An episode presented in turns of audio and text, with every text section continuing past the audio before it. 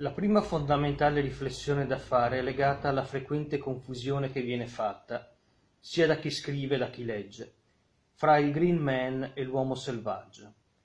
Il folklore ha contribuito a far convergere le due figure, laddove invece esse incarnano due aspetti differenti della condivisa naturalità.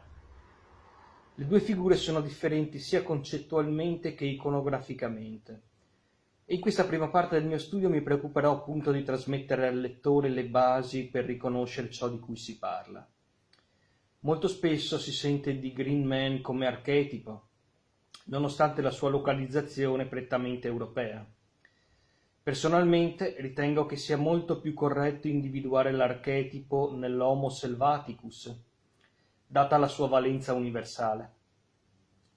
Io credo che il Green Man sia un simbolo culturale nato e sviluppatosi come motivo ornamentale sacro e in un secondo tempo come reazione all'annientamento del paganesimo da parte del cristianesimo.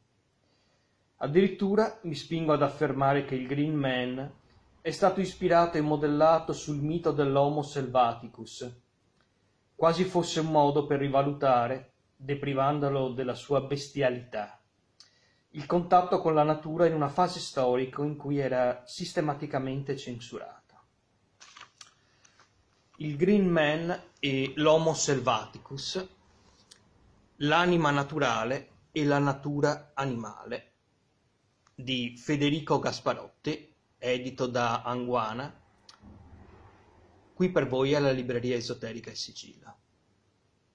Un saluto a tutti.